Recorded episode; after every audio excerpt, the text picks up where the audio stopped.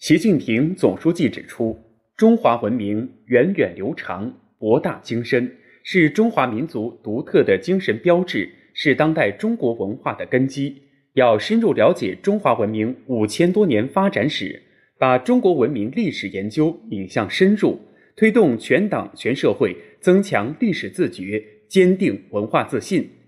党的十八大以来，在以习近平同志为核心的党中央坚强领导下，我国文物和文化遗产的保护利用与传承工作取得长足发展，为弘扬中华优秀传统文化、增强文化自信提供了坚强支撑。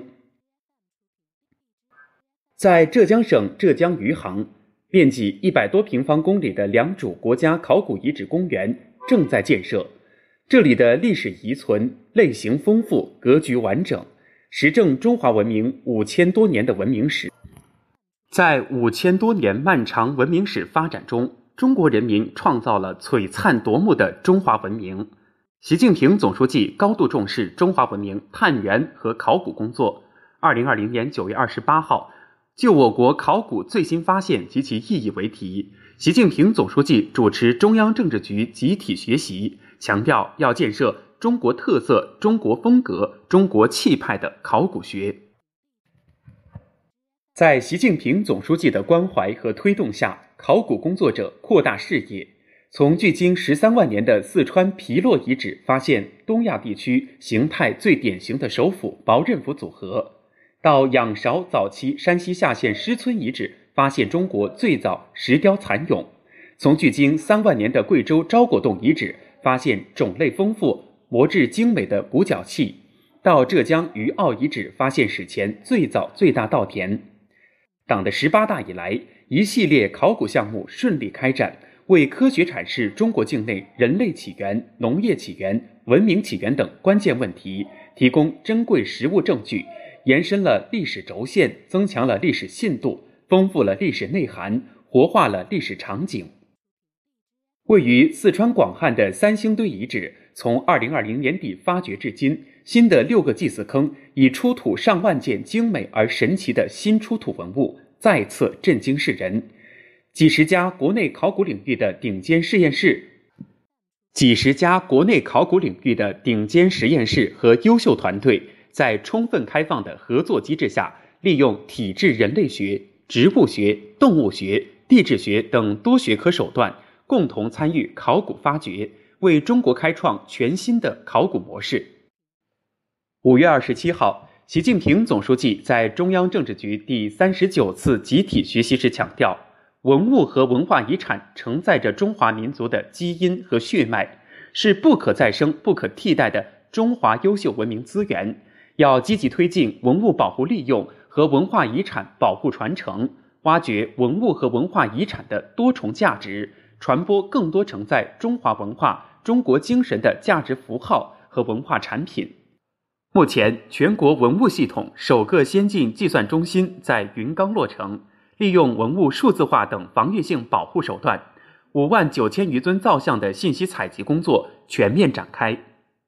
文物古迹不仅是历史的见证，更是文明血脉的延续。党的十八大以来，考古工作者牢记总书记嘱托，全面提升古迹遗址和珍贵文物的保护和数字化水平。数字长城、数字故宫等线上虚拟展示，让公众足不出户看文物、学历史。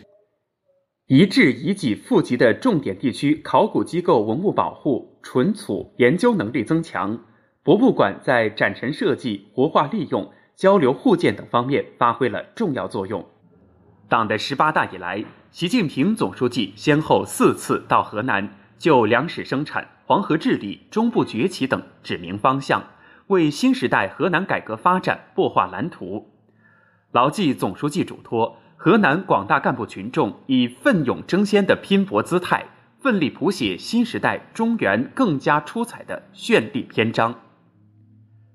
河南地处中原腹地，小麦产量占全国四分之一多，素有“中原粮仓”之称。夏收时节，中原大地一派繁忙景象。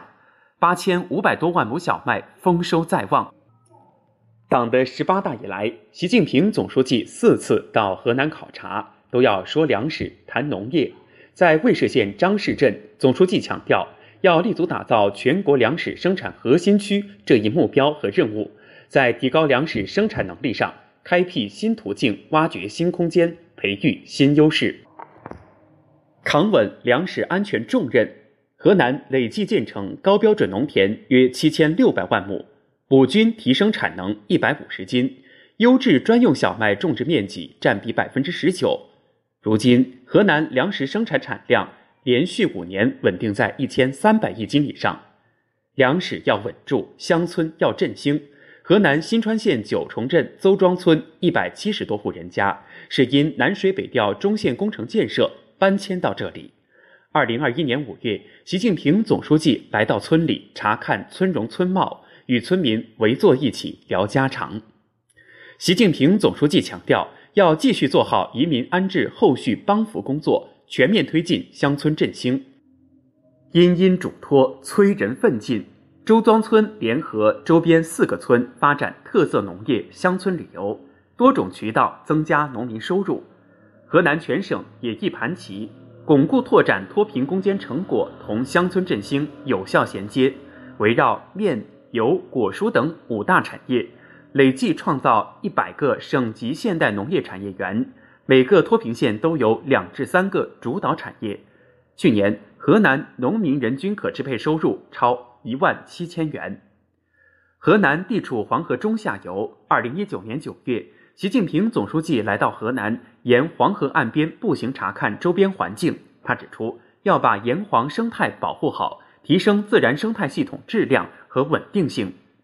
落实总书记指示，河南狠抓环境污染综合治理，黄河干流水质稳定达标，持续向好。同时，加快推进沿黄生态廊道建设，两岸廊道累计绿化十多万亩。河南工业基础雄厚，区位条件优越。习近平总书记叮嘱河南抓住促进中部地区崛起战略机遇，在中部地区崛起中奋勇争先，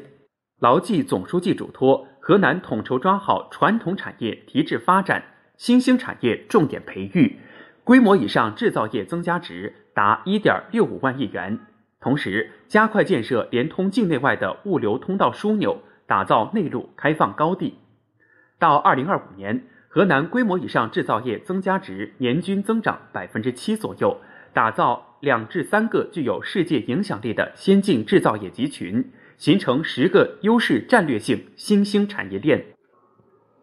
农业农村部今天发布的小麦机收进度显示，夏粮主产区小麦收获已过七成。随着麦收由南向北梯次推进，夏种也陆续展开开开展展展展中共转真真。